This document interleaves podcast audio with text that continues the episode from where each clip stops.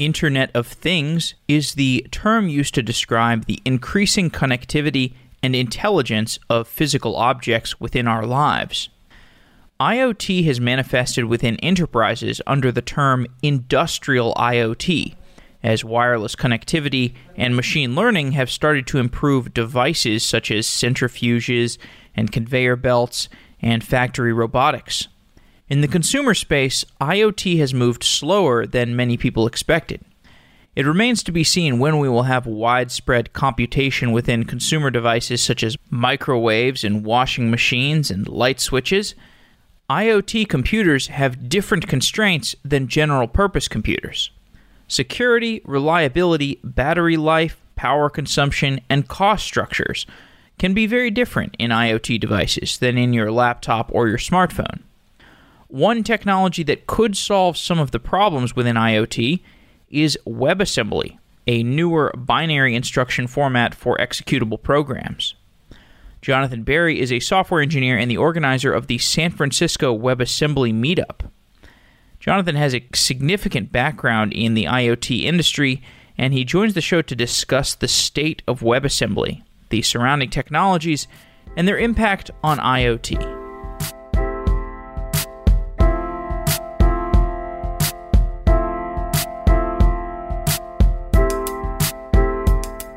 Jonathan Beri, welcome to Software Engineering Daily. Thank you. Pleasure to be here. It's 2019. Describe the state of the Internet of Things market. Oh, boy. It is uh, an ever evolving market. It's past the initial hype cycle, it's past the early prototyping phase, and it's starting to see a lot more definition in terms of use cases and, and companies really finding how IoT works for them. Why does Internet of Things seem like one of those markets that's always five years away from happening, and then five years pass, and it seems yet again like it's just five years away from happening? That's a good question. I think the like final vision of a fully connected, intelligent space is really easy for us to see because of you know sci-fi, and we can immediately see the benefits of that world. But the complexity of getting all those things connected and making sense of all those connected things and making it cost effective such that, you know, it, the price goes to zero to do all that is just so much more complex than we ever realized. And as you go deeper and deeper into building out those core primitives, if you will, we're just so far behind than where we need to be. You were at Google for six years from 2011 to 2017 how did Google's strategy around IoT evolve over that six year period?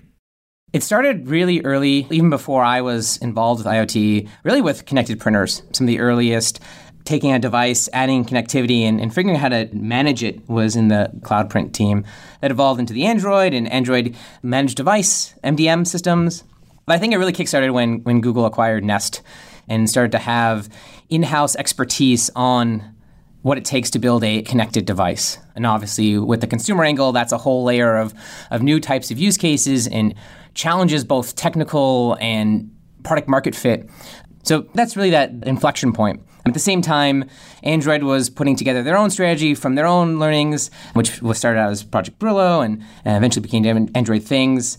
And you know where we are today. And I haven't been at Google for a couple years now. It in some ways looks like it's on the same path, but also I think it's pivoting yet again. Let's see. You were at Nest when Nest was acquired, right? No, no. I was at Google on uh, working on Android and Firebase, and then uh, joined the Nest team shortly after. Okay. What was your recollection of that acquisition? How did Google merge Nest and its IoT strategy into Google's own strategy? You know, it was.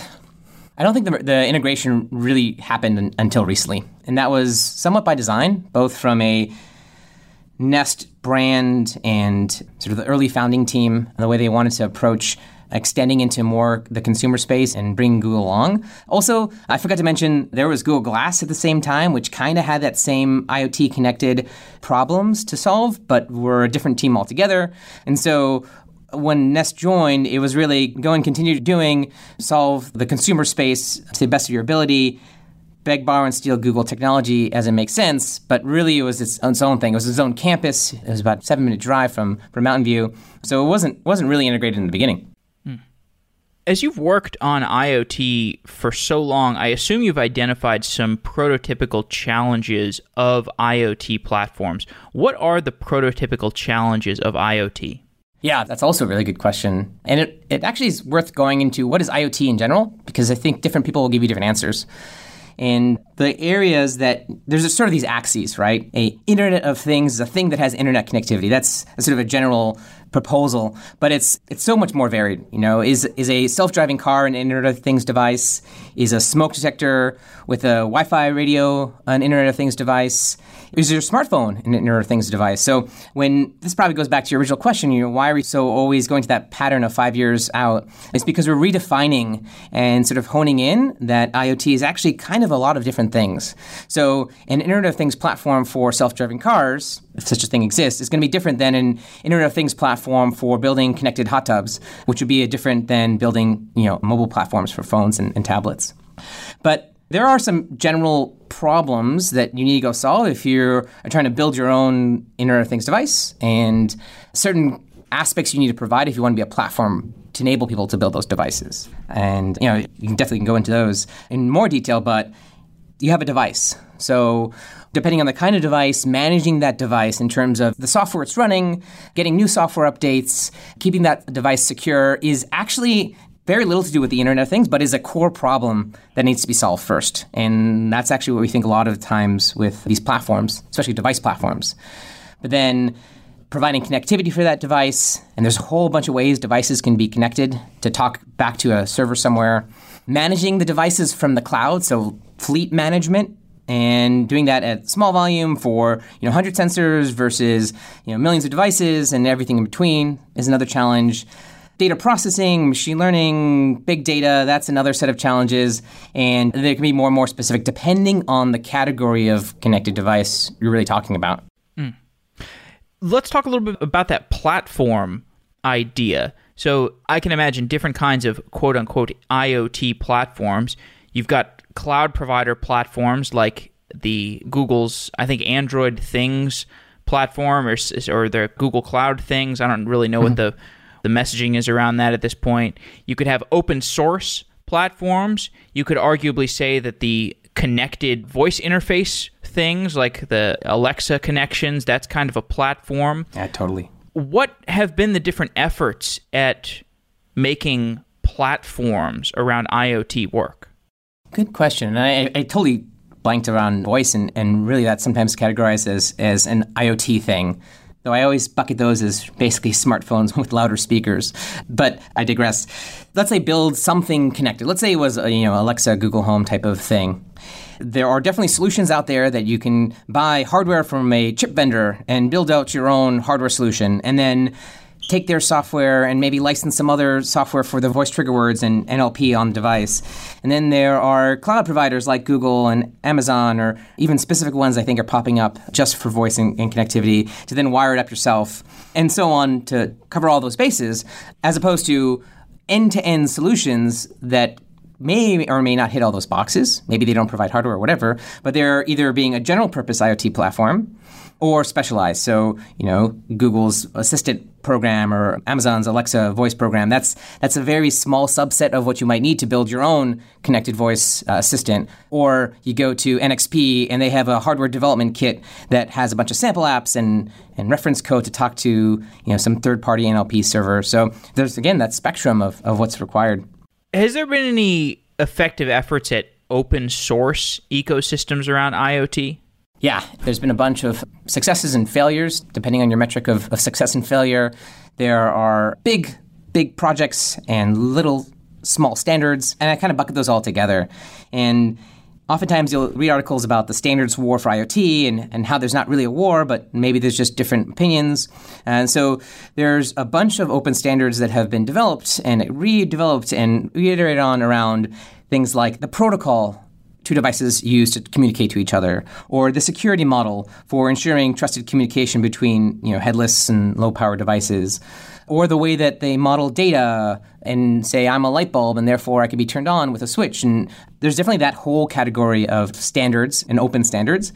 And then there's the bunch of hardware, firmware, cloud backend type of things. You know, if you know, you can consider Arduino as an IoT platform and an open platform in some respects because they have IoT offerings and they, they have connectivity as part of their solution. My former employer, Particle, is an end-to-end IoT platform, and their entire device and, and firmware and protocols are, are out in the open.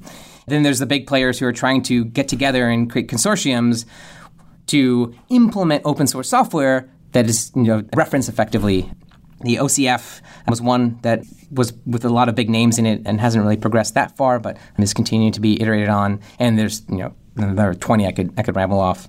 The industrial Internet of Things has developed faster than the consumer Internet of Things. What kinds of applications have been successful in industrial IoT? Yeah, it's interesting because if you talk to people who've been doing industrial IoT for a long time, they would say We've been doing it for 20, 30 years. We just called it M2M. And that is an industry term that's short for machine to machine. And really the distinction was in the 70s and 80s and 90s, they had connectivity, so sensors that collected data and communicated even over IP networks, but just within a factory or just between campuses. And so it was the last mile of actually putting it onto a cloud server somewhere that, you know, probably their distinction of why they say, you know, we were doing IoT forever.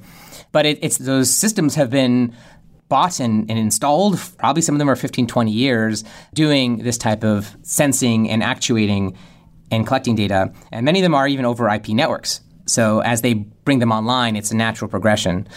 And it's the use cases like just in time delivery, predictive maintenance. If you know your machine has consumables, the refillable of those consumables, all those ideas actually came from industrial manufacturing, agricultural, and they've just been reimagined in the low cost sensor, smartphone, microcontroller world that we exist in today. So they're probably the pioneers in some ways.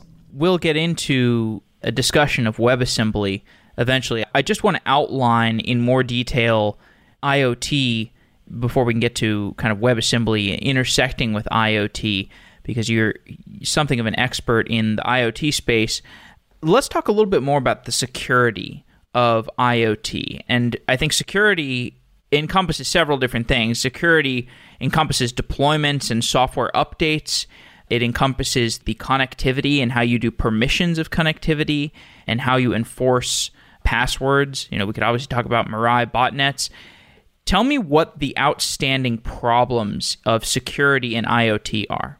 So, security for an Internet of Things device is very similar to how we think about our smartphones and our servers, except the constraints are completely different. So we have to treat them differently. And what I mean by that is you have data at rest on your device, and maybe an end user has access to that device, or malicious software could be installed on that device. So you have to protect that data on the, the thing that you're, you care about. There's also communication. So there's possibilities for eavesdropping and man in the middle for sending data out.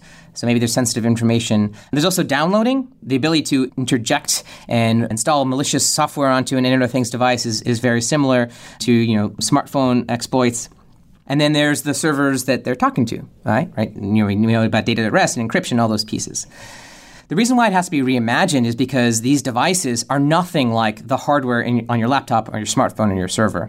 Um, just for a frame of reference, the motion sensor that's probably in this, this room I'm in has 64 to 120 megahertz of processing power as opposed to the quad core gigahertz that's on my laptop. And the RAM that's available is maybe 64 kilobytes, maybe 120K if they, they, they shelled out for the bigger component. And the power budget is milliamps. And so a traditional, let's say certificates, like X509 certificates, just wouldn't even fit on this device, let alone be able to load memory. So you have to take everything that you would be building for modern unconstrained devices and scale them or reimagine them to fit on these more constrained devices. IoT devices can store data locally on an embedded database. They could also shuttle it to the cloud what are the patterns around what data to keep on device and what to shuttle to the cloud? Mm, yeah. It also will depend on the type of IoT device we're talking about. The motion sense in this room has no storage. There's nothing saved on this device. It might have some caching in RAM before it sends it off to some gateway nearby, but there's nothing available. But as we move up the stack and, and more uh, capable devices and, and less constrained, so the, the gateway maybe it's talking to, maybe it has you know tens of megabytes of storage for configuration and local caching. Maybe in the future we'll start to see devices with machine learning models on them so they can do inference before they, they shove it up to the cloud. And then there are things like laptops that are doing like very intense processing but are being deployed in a car or something like that, and they could have, you know, gigabytes. Mm-hmm. You can imagine someone doing a lot of local processing for uh, two reasons. And honestly, in my career, I haven't seen a whole lot of this either one. One is local caching for dealing with offline scenarios. So you assume an online connection all the time. Well, that's great in the Ethernet Wi-Fi world, but anywhere else that that's might not be the case. And then once you connect, you you send that over over the wire, over the air. And the other one is inference or reducing the amount of data you send over to the cloud because either A, sending more data uses more power. If you're a battery powered system, you want to limit that. Or B, the cost of bandwidth is really expensive. Maybe you're a satellite or cell phone, you pay per byte. So you, you always want to reduce that. And probably there's a subset of that too for privacy and, and not sending everything over the, the wire. But in most of the applications I saw at Nest and, and in Particle, people were doing very rudimentary things with, with data and really trying as best they can to stream it to the cloud where they'll, they'll do more processing and more traditional analytics. We've gotten a bird's eye view of IoT at this point. I'd like to ease into a conversation about WebAssembly and then we can intersect the two. You organized the San Francisco WebAssembly meetup. You've been interested in the space for a while. Why did you originally get interested in WebAssembly? Yeah, so it started with actually the IoT story, which we'll, we'll get to later. But when I started getting connected with the community and talking to some of the thought leaders in WebAssembly, I asked them if there was a meetup that I could go attend or maybe sponsor through my employer. And surprisingly, there was nothing in the Bay Area. There was a handful of JavaScript meetups that would have a session here and there about WebAssembly, or some of the blockchain meetups having a spin on, on WebAssembly but nothing. And the reason why that surprised me so much is a lot of the core of the protocol and standards is developed in the Bay Area between Google and Apple and Mozilla and Microsoft as well. The four drivers of the original spec, you know, three or four have their headquarters or a large part of their teams here.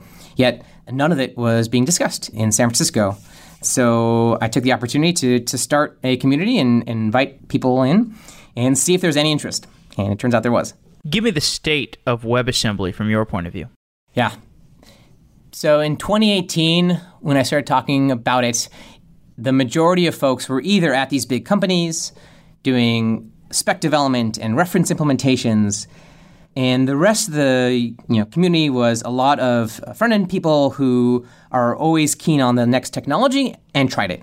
You know, they did the Hello World, they did the you know add two numbers kind of thing, which is early days. Despite the fact that it was fully deployed in all major browsers, without any flags. So it was ready and, and primed for people to start adopting. Now, you know, in 2019, sort of the middle of the year, not only are we seeing major companies deploying in production features like compression or transcoding or porting full applications, we're seeing jobs that are WebAssembly engineer in the title. And that's that's one of those, I guess, milestones for technology readiness is it a thing that every developer will be using? Is going to replace React? Certainly not. And it's definitely not there if, if that was the case. But it's it's no longer a toy and something for academics, but a thing that is now a tool in the toolbox for many companies. What does it mean to be a WebAssembly engineer today in 2019? I think it means you wear two hats. There's a website and Twitter account, WebAssembly Jobs, and I check it every day. And a lot of the places who are hiring these engineers, and I don't know if they actually use that title, but effectively it's what they're looking for, is you're a front end engineer. So you understand the, the domain of, of building something for the browser, but they need to also become an expert in some other language and technology. So a bunch of companies who do audio processing are looking for someone with C++ and audio expertise, but who also has done a lot of front end development or is, you know, front end curious even just saw an article this morning with Ableton showing a, a demo of something in a tutorial, which is like, I mean, it's it's going mainstream in that regard. Or the physics engines, the game engines, Unity, uh, front end development tools. So Qt from Trolltech. They are heavily invested in WebAssembly and are constantly hiring folks to expand their capabilities to build desktop like applications on the web with their stack. So it's an interesting role, I think, because they require this expertise in a technology that's only a few years old, plus all this other domain specific knowledge that they were hiring for anyway before. So kind of hard to hire, I think, but it's an interesting uh, inflection point. Well, now I must find out what's going on at Ableton. Uh, I'm very interested in these digital audio workstations and how they're getting them into the browser. How is WebAssembly going to impact internet users? The canned answer is most internet users won't even know that WebAssembly is making their lives better. I believe that, and we're starting to see some of that.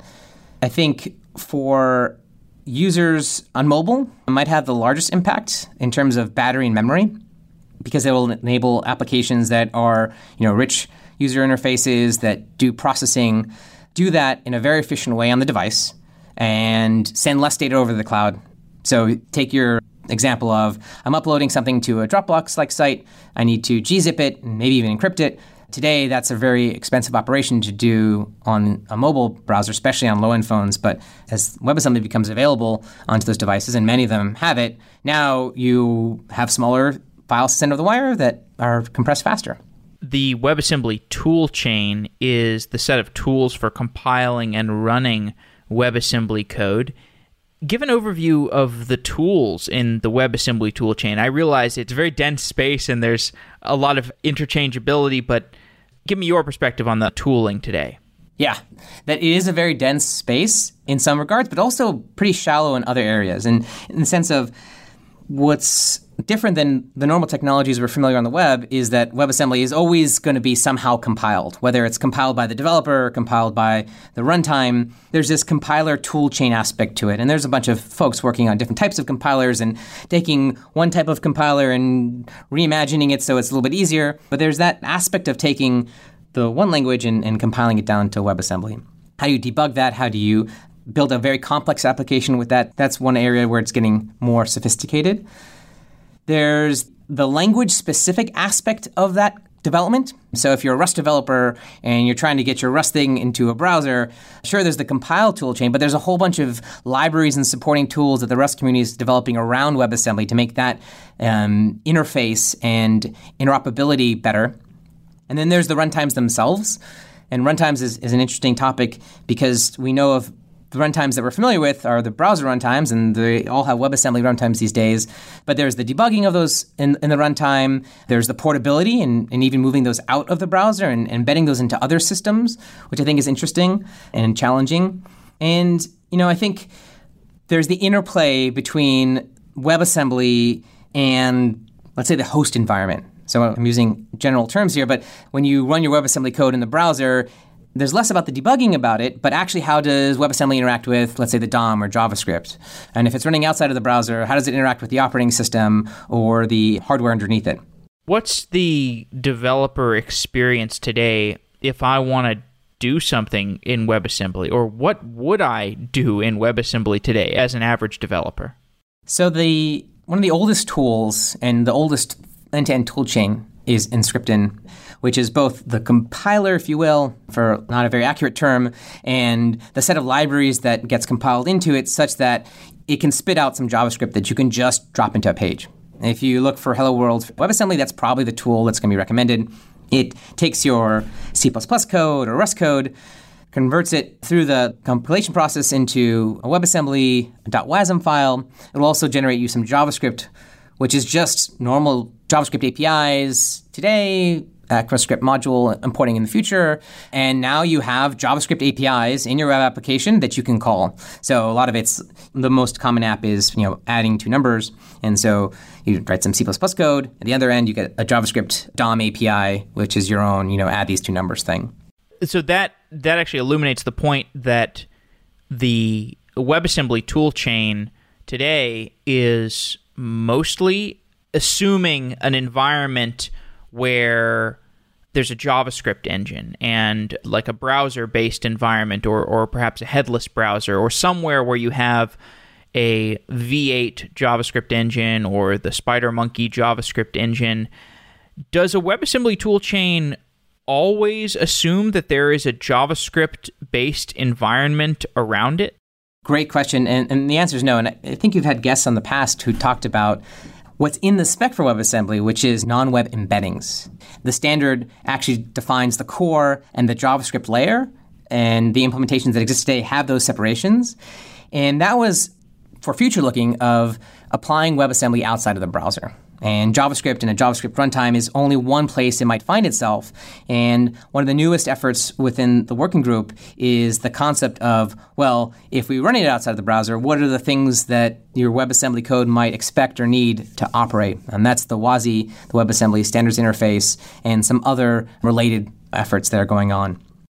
WebAssembly provides some sandboxed isolation, which offers some security benefits. Describe the isolation model of WebAssembly.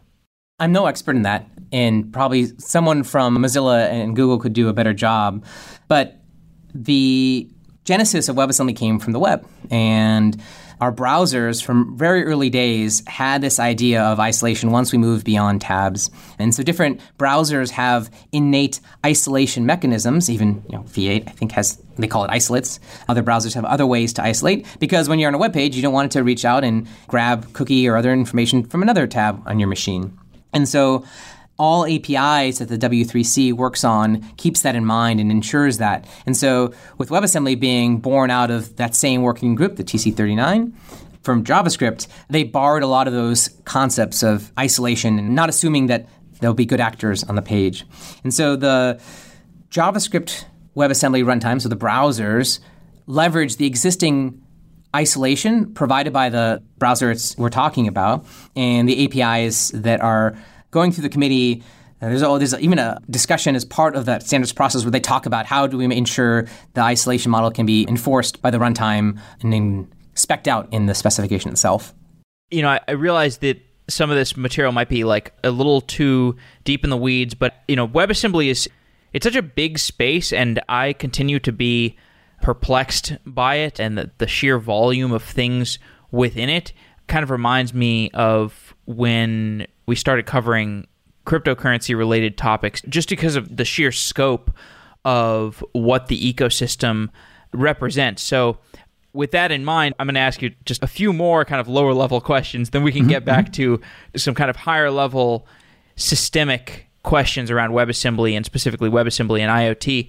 But there is this WebAssembly system interface, which, as I understand, is defining the interface between the WebAssembly world and the file system, the kind of operating system, the how are you allocating space for files, how are you accessing files, how are you accessing lower level system resources? And this is pretty important if we want to have a consistent way of creating these non JavaScript abstractions, these you know language neutral abstractions that we can deploy over the internet execute in a safe fashion and access lower level system resources. This is a really useful idea. What's your understanding of the WebAssembly system interface? That is is generally in, the direction of its, its, its stated goal, and it's it's interesting because when we coming from the web and thinking about web technologies, there's actually always this assumption that we took for granted that there is a host environment, which is the browser. It does far more than just run your JavaScript code or render DOM elements.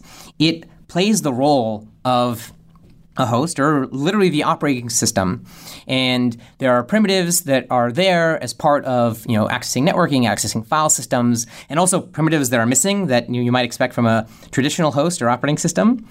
And so when we transition to not the browser, we have those gaps, right? The language, the runtime is expecting certain things to be there. And, and so WASI fills in those gaps that we actually just take for granted in JavaScript that any language that needs to be running in a host environment or in a non host environment would expect. A lot of languages have specifications. Sometimes they're called freestanding mode or hostless mode. So C has this in the language. So it doesn't expect or assume there's an operating system under the hood. This kind of brings a little bit back to IoT. Some languages make that assumption. Some languages specifically call out, well, if we don't have an operating system, then we don't have a file system, or we may not have, you know, networking, or it may not look like a Unix network socket, etc. And so Rust also has some of these primitives. And what WASI is trying to do is to find that gap between a language that may have a freestanding context and doesn't need that, as well as languages that just have that built in and require that to run in the first place. And from there, actually doing the things that you might want to do in a host environment. So, you know, running to file systems, opening up sockets, etc. The drumbeat that I've maintained throughout most of the WebAssembly shows is that the main thrust of using WebAssembly is so that you can send, for example, a Rust module over the internet and execute it within a browser. And this can be really useful because Rust has certain language benefits that JavaScript does not. So that's great if we can have non JavaScript code execute in a browser based environment. But as we start to talk about IoT, IoT devices, you know, they already can execute code that's not JavaScript. We can execute whatever code we want on a Raspberry Pi. Why do we care about WebAssembly when it comes to IoT? Answering that question is what got me interested in WebAssembly in the first place. So going back to three years ago, I was working at a company called Particle, I mentioned that before, and I was responsible for the product which is the embedded operating system and the tool chain and all the things around it. And the lingua franca for IoT devices, if they're they're the smallest you know, microcontrollers with that 120k of RAM, to even Raspberry Pis, is typically C and C++, and that's because of the constraints on resources. Maybe as you get higher and more expensive devices like a you know a Nest camera, you might have the, the luxury to have Java or other higher order languages, but really you got to squeeze as much juice out of those devices as you can. And so a lot of the people trying to build on IoT on these smaller devices are struggling struggling because there's three things they have to do. One, they have to build a connected product, which is what their end goal is. But two, they have to use a language they may not be experts in or being able to, to perform well on. And three, they have to also understand the constraints of that device. So one of the top requests I kept on saying is like, I want to build a device using JavaScript. I want to take JavaScript and run it on a microcontroller because it's familiar. I know how to write that well and test it well. The problem is some of those early JavaScript runtimes used up the entire resource of the device before it even ran your code. So multiple languages just couldn't really run well on an embedded system. And then on top of that, let's say you could, and, and there are actually now advances in performant JavaScript, Python, and Rust on these types of devices. The platform provider, so Particle in this example, would then have to write some interface between JavaScript, that JavaScript runtime specifically, and the lower level hardware drivers. So to turn that LED on or off, there's very specific protocols you have to communicate over or talking to the register of that system. And in this world of sort of handcrafted runtime, so this JavaScript runtime is different than that other one would require the platform provider to keep on rebuilding their device drivers and their network stack and their you know, crypto stack to some degree because each one is a unique snowflake. And so when I started to hear about WebAssembly, there's a couple things that sort of checked off the box. One, it was this ability to run multiple languages with a single target. It also meant that as a platform provider, we would just have to build a WebAssembly module that talked to our hardware, not a JavaScript module, a Python module, and a Rust module. And I think the most interesting thing at the time, for sure, was that all these browser vendors were behind it. So that meant the tooling, the, the debugging, the community of creators and people who understand it would grow a lot faster than any of these smaller projects to do a high hand rolled, high order language. And so it's uh, certainly an aspect of accessibility. I think innovation too. You know, the ability to get a bunch of people who may not speak, you know, can code in C and C++ well, having tools they're more capable in can inspire new ways to solve these problems. And then as I got more into it and understood the space more, there's other benefits which are, which are super interesting, like the ability to stream a WebAssembly file and JIT it is actually is kind of interesting, and you can't really do that in precompiled C++, at least at the operating OS level today. Let's go deeper into that. So, if I have a WebAssembly module that's written in C and I compile it to WebAssembly and then I send it over the internet to be executed on a remote device or in a browser somewhere why am I able to execute that in a streaming fashion? I mean, because we know that you know if if I was to precompile a C++ module and I was not compiling it to WebAssembly, then I would need the full module. I would need all of the bits in order to execute that. Explain the streaming compilation feature of WebAssembly. Yeah, and it's it's also important. A lot of the times when I talk about these devices, I, I think about those those tiny embedded devices more than I think about the Raspberry Pi. So the value gets grayer when you get to something like a gateway. But you take your typical sensor or your door lock, they are running what's known as real-time operating systems. And the real-time aspect is less interesting. It's more about how they're they're developed and how they operate. They're actually monolithic operating systems as opposed to modern Linux or Windows where you have your operating system boots up and then you install user applications. Your real-time operating system as they exist today are all compiled into one single binary. And they're clever hacks of chunking up operating systems and allowing you to, to update a very specific region of memory, but those are fragile and those are really just used for over the air updates, not for runtime. And it would be really hard to break up that application. Now, with something like one of the frameworks that do embedded higher order languages like uh, MicroPython is the Python for microcontrollers. They, they have a way to reserve a, region of memory where the MicroPython runtime, the operating system boots up first, and then it can call and load in that Python file. And so that is more like what we think about modern operating systems, and it's very specific to MicroPython. That's not reusable in another, another environment, and each language for embedded systems and IoT have to reinvent how they do that. And if you wanted to have multiple languages to support that sort of loading the application afterwards, it's really hard. And actually, it's really hard to do that in C because the way that the binary gets outputted and loaded dynamically breaks down. As opposed to, at least theoretically, since very few people are doing it, the WebAssembly runtime is the thing that boots up. So therefore, the WebAssembly runtime, the operating system, all the devices that are managed by that embedded operating system are ready to go, and now they can load in WebAssembly modules as needed. Is the positive impact of WebAssembly on IoT is that becoming a reality today, or are we still very much in the pre-realization phases of WebAssembly coming to IoT?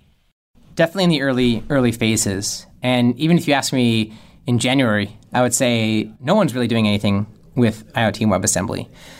There are, are the edge cloud computing, like what Cloudflare and Fastly are doing, which actually a lot of the use cases are IoT devices, but it's it's just your traditional serverless compute.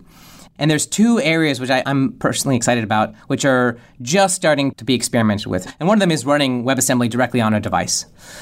When WebAssembly was going through the, the sort of ratification phases, there was someone on Twitter who had mentioned Brendan Eich saying, if WebAssembly is an instruction set, an ISA, and microcontrollers and other devices are custom ISAs, would it be a good idea to build a microcontroller or a microprocessor that is natively WebAssembly?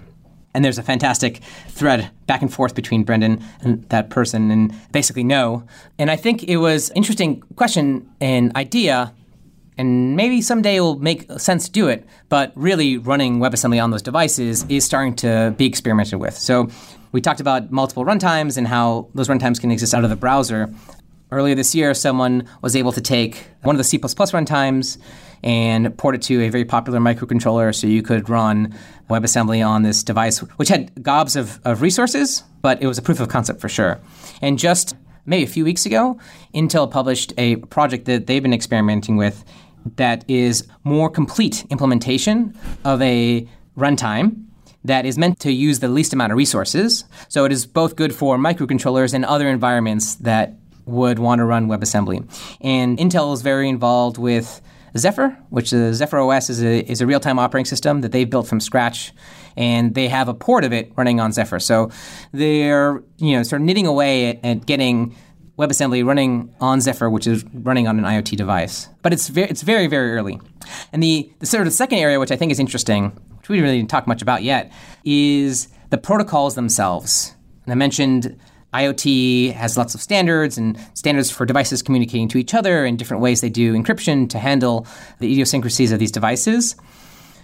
The majority of those are implemented by the spec writers in C++ in an academic environment. They're very hard to reason if you're not an expert in that protocol.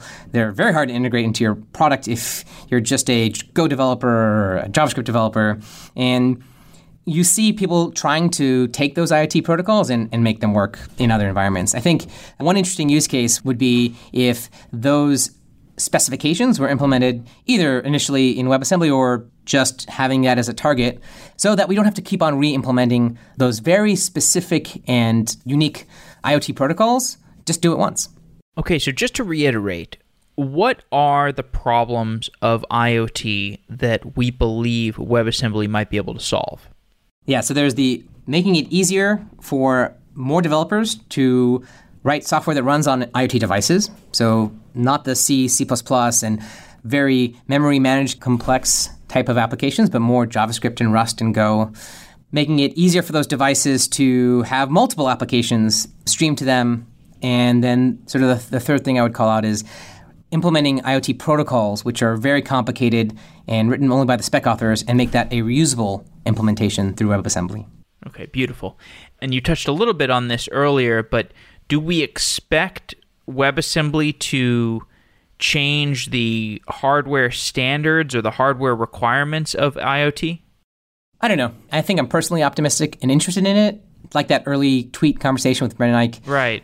It is mostly academic. There's not a whole lot of value today that can be generated from, let's say, creating an application specific IC or an ASIC. But there are potentially security benefits I was talking to the folks at Mozilla just about this this actual thread and the way that hardware security is handled today, it's usually general purpose. There's a lot of companies trying to build more hardware based security into their chips that are, again, general purpose. Maybe they're accelerating certain algorithms, but the isolation that we talked about and the streaming compilation, if there was a hardware accelerated means inside of chips that would actually make it a little bit better and more secure for a device to be running WebAssembly. Because these devices don't have this concept of isolates and untrusted code. They have a more, if you have access to program me, you probably are my master kind of mentality. How do you imagine WebAssembly impacting the cloud provider businesses? We're seeing a little bit of that with Cloudflare and Fastly creating their WebAssembly environments for serverless compute. I think we'll see more of that, certainly in the like layer two providers, especially because they can offer compute with less servers. Maybe it's because you want your own colo and you know it's too expensive overhead, but you can get a local provider that just spins up your own sort of dedicated space. And as more and more types of computing problems look like serverless, I think a lot more people are going to experiment with it. I also just people are going to continue to do crazy things in the cloud with it. I just got a demo. BigQuery apparently can run WebAssembly because BigQuery runs V8 and you can inject JavaScript and you can load a WebAssembly module in, inside your BigQuery and, and use Rust hmm. to compute stuff, which is just like crazy, right? So why would more, you want to do that? I think mostly for academic reasons. You could reimagine a you know analytics big data processing system that allows you to do maybe in browser compute in a language or framework, you know, like Python or, or, Panda or something, locally, in addition to the cloud processing. I think that actually uh, makes more sense to do that using WebAssembly. But yeah, I, doing it in BigQuery was more because they could, as opposed to it was a good idea. But as JavaScript has been showing up in more places, I think WebAssembly being part of that same standards body might make it interesting and surprising where you can run it. Well, that's an interesting idea because I've always been curious about the federated computing thing. Like, you know, my this is you know SETI at home all over again, but my browser on my computer, you know, it's got a bunch of spare cycles that could be used for productive things. It would be great if it could be constantly munging my personal data and providing me with recommendations and information about cool things and wouldn't it be great if I could use those extra clock cycles and you know maybe WebAssembly can help me maybe make an extra buck or two. Maybe I can use the federated computing model to process data from other people. But that dream has has been a long time coming so I won't get my hopes up. Totally agree. But a lot of the non-IoT use cases which is crypto and blockchain, like you mentioned, they're all going down that path. surprisingly, the, the largest user of WebAssembly outside the browser are a lot of the blockchain companies. So Ethereum was the first to sort of make this stride with EWASM. But last I heard, there was 10 or 11 blockchain technology companies who are not using Ethereum, implementing their own WebAssembly runtime or borrowing someone else's. And part of the reason to do that is because it enables them to have more flexibility in the, the contracts that people can write, but it also allows them to do things in the browser. So, in ways where maybe for privacy or security, you want to process it before it goes out becomes really interesting for them. And, you know, I had a thought experiment with someone at one of these companies after the meetup with a bunch of beers in our hand about, well, what if WebAssembly, being both a binary format and, and a way to do compute, could, for example, download a blob. Only I, as the you know the owner of that data, can access it. Decrypt it all within the context of my isolated browser session. Do something with it, and then send it off. Or Conversely, what if I was able to provide limited access to my very private data to someone and the key was given to them such that they can only decrypt some of that data? Now you're talking about privacy with data that's truly portable, you know, with air quotes and, and sci fi around it. But it's interesting because before this kind of way of thinking, there's been a lot of experiments with using JSON or JavaScript or whatever to send data in, in encrypted way and, and, keep it really secure. The fundamental problem, though, is once it's at rest, once it's in the hands of the person who has it, at some point they just need to unpack it and they can copy it and they can send it off somewhere else. But this idea that WebAssembly could actually be running its own code, right, for the decryption could have more control over how it's being used and reused. Um, I don't know. It got late and, and, we ran out of beer, so we, we didn't go further with it. But but it's it is an interesting potential shift in paradigm, which I think could be cool. Yeah, hard to know if WebAssembly on Ethereum is one of those things that looks like peanut butter plus chocolate or actually is something as amazing as peanut butter mm-hmm, mm-hmm. plus chocolate. Like is it you know, is this just like another added layer of kind of false hype or mm-hmm. is it you know is this really the key to executing all kinds of code on top of solidity because solidity is this you know ethereum language mm-hmm. mm-hmm. that is reportedly not that fun to program in so anyway i guess you know we'll we'll wait to see what happens there what other changes to the business landscape do you expect webassembly to lead to let's see i think it will certainly change the way to some degree and I'm not going to be all fanciful about it, but change the way that people think about building applications. And even we talk a lot about the browser and how the browser is going to have these subsections of applications that are doing more complicated compute or cryptography or whatever. I also think it will it might even change the way people think about sharing code between the browser, the server, and let's say even native apps. And we saw a little bit about with that when Node and, and some of the, the front end frameworks started to do some sort of, you know, the isomorphic coding. Never really delivered. But I think with things like audio and audio processing or DRM, cryptography, IoT, when the things you're writing once that are keep on increasing in complexity, you might want to really reuse that now, as opposed to having I don't know your Express.js routes mapped to your, your React routing framework. That's a problem that you could solve other ways. And I think this increasing complexity at the client would benefit a lot. And so you might even see people rethink how they structure their applications. A lot of the teams I worked on, especially on the native side, and Nest did this a lot, and other teams at Google, would take the most complicated part of their protocol, their security, even the ways they treat user data, and do that in C and C++, and either compile that out if it's compilable or embed it in their Android, iOS, and, and server side language. And so I think it's going to come from that mindset, and maybe more companies will do that as they have those type of problems. Or maybe they'll use libraries that are written by someone else who's actually under the covers using the same reused code. There's a bunch of, I mentioned audio a few times now, there's a bunch of audio companies that are doing that. I don't know what Ableton is doing, but we should go check it out later. yes, a, we should.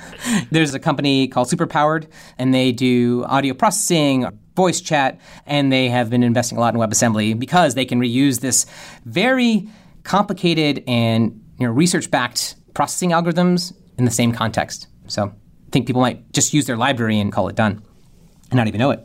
Jonathan, thanks for coming on the show. It's been really fun talking to you. Yeah, thanks. It's been a pleasure. Wow.